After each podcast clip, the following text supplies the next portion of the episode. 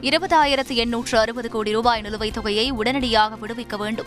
மத்திய நிதியமைச்சர் நிர்மலா சீதாராமனிடம் முதலமைச்சர் மு ஸ்டாலின் நேரில் வலியுறுத்தல். தமிழகத்தில் திட்டங்களை செயல்படுத்த தேவையான நிதியை ஒதுக்க வேண்டும். மாநிலங்களவையில் திமுக எம்பி திருச்சி சிவா பேச்சு. மத்திய வர்த்தகம் மற்றும் தொழில்துறை அமைச்சர் பியூஷ் கோயலுடன் முதலமைச்சர் ஸ்டாலின் சந்திப்பு. தொழில்துறை திட்டங்களை மேம்படுத்துவது தொடர்பான கோரிக்கைகளை முன்வைத்தார். டெல்லியில் கெஜ்ரிவாலை சந்தித்தார் முதல்வர் ஸ்டாலின். அரசு பள்ளிகளின் செயல்பாடு குறித்து நேரில் ஆய்வு. முதலமைச்சரின் டெல்லி பயணம் குறித்து எடப்பாடி பழனிசாமி பொய் பிரச்சாரம் செய்கிறார். அமைச்சர் தங்கம் தென்னரசு விளக்கம். மார்க்சிஸ்ட் கம்யூனிஸ்ட் கட்சியின் மாநில செயலாளராக கே. பாலகிருஷ்ணன் மீண்டும் தேர்வு. மார்க்சிஸ்ட் மத்திய குழு அறிவிப்பு. வன்னியர்களுக்கான இடஒதுக்கீட்டை வென்றெடுக்காமல் ஓயப்போவதில்லை. பாமக நிறுவனர் ராமதாஸ் உறுதி.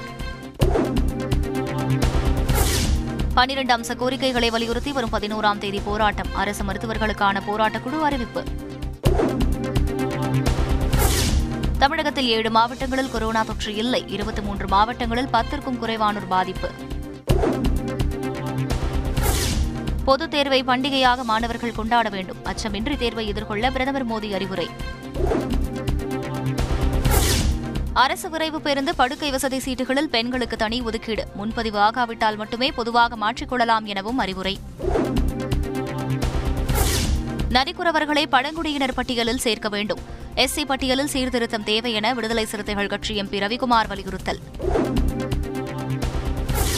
புதிய கல்விக் கொள்கை தொடர்பாக தமிழகத்தில் பதினோரு பல்கலைக்கழகங்கள் பதில். சென்னை பல்கலைக்கழகம் அம்பேத்கர் சட்ட பல்கலைக்கழகம் எம்ஜிஆர் மருத்துவ பல்கலைக்கழகங்கள் விவரங்களை அனுப்பவில்லை.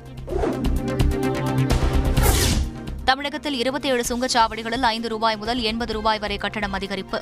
பெட்ரோல் டீசல் விலையும் உயர்ந்துள்ள நிலையில் வாகன ஓட்டிகள் கடும் அதிருப்தி. விருதுநகரில் இளம்பெண் கூட்டு பாலியல் வன்கொடுமை வழக்கில் நான்கு சிறார்களிடம் விசாரணை. சிபிசிஐடி போலீசார் அதிரடி. நாகையில் கல்லூரி மாணவி தற்கொலை விவகாரத்தில் மாணவர்கள் போராட்டம். தடையை மீறி சாலையில் பந்தல் அமைத்ததால் பரபரப்பு. நீதிமன்ற உத்தரவை மதிக்காத அதிகாரிகளுக்கு சிறை தண்டனை விதிப்பதுதான் சரியாக இருக்கும். சென்னை உயர்நீதிமன்றம் கருத்து. அரசிதழில் இடம்பெறாத இடங்களில் ஜல்லிக்கட்டு வடமாடு மஞ்சு விரட்டு போட்டிக்கு அனுமதி இல்லை. உயர்நீதிமன்ற மதுரை கிளையில் தமிழக அரசு விளக்கம். நான்கு வழிச்சாலையில் தீப்பிடித்து இருந்த கார் வாகன ஓட்டிகள் அதிர்ச்சி. தமிழகத்தில் ஏப்ரல் மாதத்தில் வெப்பநிலை இயல்பை விட குறைவாக இருக்கும். மழை அதிகமாக இருக்கக்கூடும் எனவும் இந்திய வானிலை ஆய்வு மையம் தகவல். மத்திய சுகாதாரத்துறை அமைச்சர் மன்சுக் மாண்டவியாவுடன் அமைச்சர் மா. சுப்பிரமணியன் சந்திப்பு. ஆறு கோரிக்கை அடங்கிய மனுவை வழங்கினார். இலங்கையில் அதிபர் மாளிகையின் முன்பு நடந்த போராட்டத்தில் ராணுவ வாகனத்துக்கு தீ நாற்பத்தைந்து பேர் கைது கொழும்பு நகரில் ஊரடங்கு. கடும் பொருளாதார நெருக்கடியில் சிக்கித் தவிக்கும் இலங்கை அரசை கலைக்க வேண்டும் பதினோரு கூட்டணி கட்சிகள் வலியுறுத்தல். பாகிஸ்தான் அரசியல் நெருக்கடி எதிரொலி. அத்தியாவசிய பொருட்களின் விலை கிடுகிடு உயர்வு. கள்ளக்குறிச்சி அருகே பத்துக்கும் மேற்பட்ட சிறுமிகளுக்கு பாலியல் தொல்லை என புகார். தொடக்கப் பள்ளியின் பொறுப்பு தலைமை ஆசிரியர்.